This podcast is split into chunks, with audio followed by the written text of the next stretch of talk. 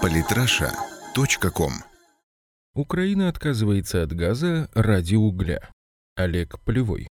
Очередная мрачная новость из Украины. В стране политики, которые еще недавно рассказывали о дешевом европейском газе и развитии альтернативной энергетики, которая позволит избавиться от российского диктата, объявили о переводе газовых теплоэлектростанций на уголь.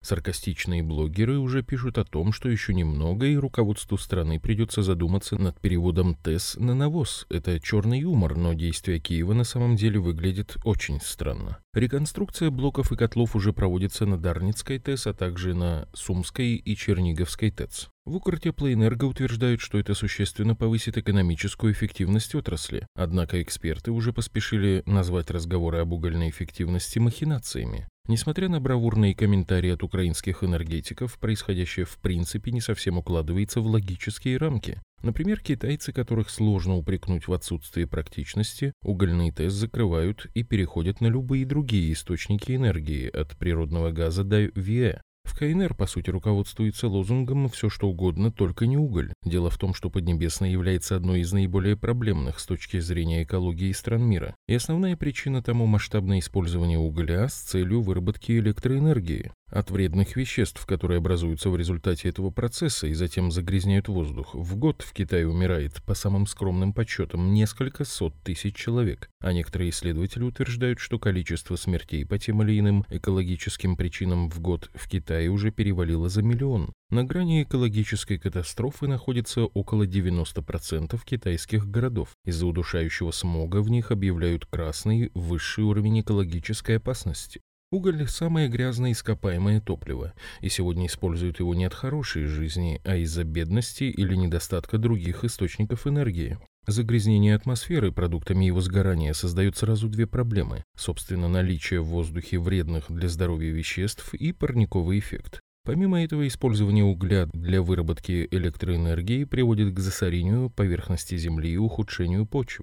Газ же, напротив, самое чистое топливо, к тому же высококалорийное, эффективное. КПД газовой электростанции выше КПД угольной. Владимир Мельников, глава консалтинговой практики компании «Евразия Грейлинг». Природный газ – стратегический ресурс. Обладание этим ресурсом и эффективное его использование не в последнюю очередь на внутреннем рынке – залог экономической стабильности страны и геополитического веса в мире. Это понимают американцы. Американское управление по охране окружающей среды считает газ самым чистым транспортным средством внутреннего сгорания на планете. Будущее природного газа также в том, что из него получаются такие альтернативные виды топлива, как водород, метанол и многие другие, практически любой нынешний источник энергии. Министерство энергетики США Department of Energy посчитало, что к 2016 году газ будет продолжать оставаться самым дешевым и экологичным топливом для производства энергии. А еще американцы считают, что энергоресурсы являются достоянием всех стран, и что в России газовая монополия угроза стабильности развития России и Европы. Нужны якобы новые источники энергии и снижение потребления газа. То есть для внутреннего применения газ – самый чистый, дешевый и перспективный вид органического топлива на Земле, а для России и Европы нужна энергетическая диверсификация и снижение зависимости от газовой монополии. В общем, газовые ТЭС значительно более эффективны и экологичны.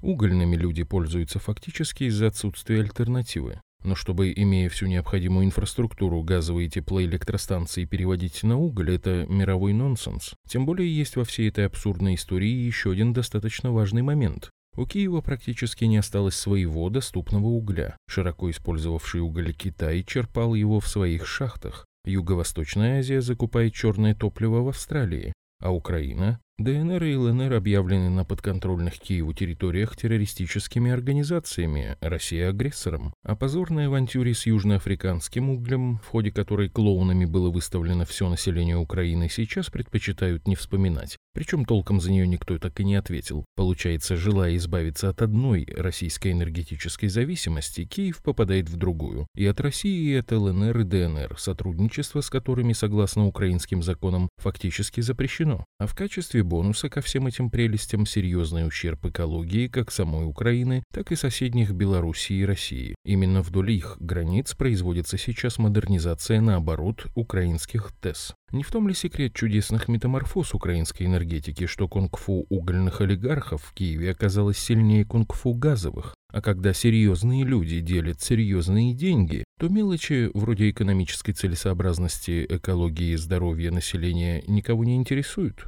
Уже очень много рассказалось, что украинская политика не может быть еще абсурднее. И каждый раз мудрые киевские управленцы доказывали, что может. Словно в старом анекдоте про дно, в которое кто-то постучался снизу. Поведение лиц, захвативших власть в Киеве, все больше напоминает ситуацию с известным приматом, нашедшим гранату. И в заложниках у них находится уже не только украинский народ, но и соседи, ведь помимо описанных выше трансформаций в тепловой энергетике, они еще устраивают какие-то эксперименты в атомной. Поэтому гранату пора забирать. Последствия от взрыва могут оказаться слишком серьезными.